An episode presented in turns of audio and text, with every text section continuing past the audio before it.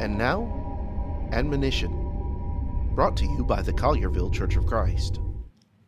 We often ask the question, for what should we pray? And we often consider that idea. But have you considered the same thing should be said about our singing?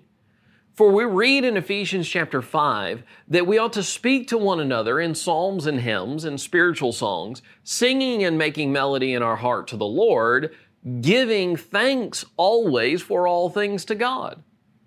When we sing, one of the things that we ought to be doing is giving thanks to God and praising Him. For more from the Collierville Church of Christ, visit colliervillecoc.org.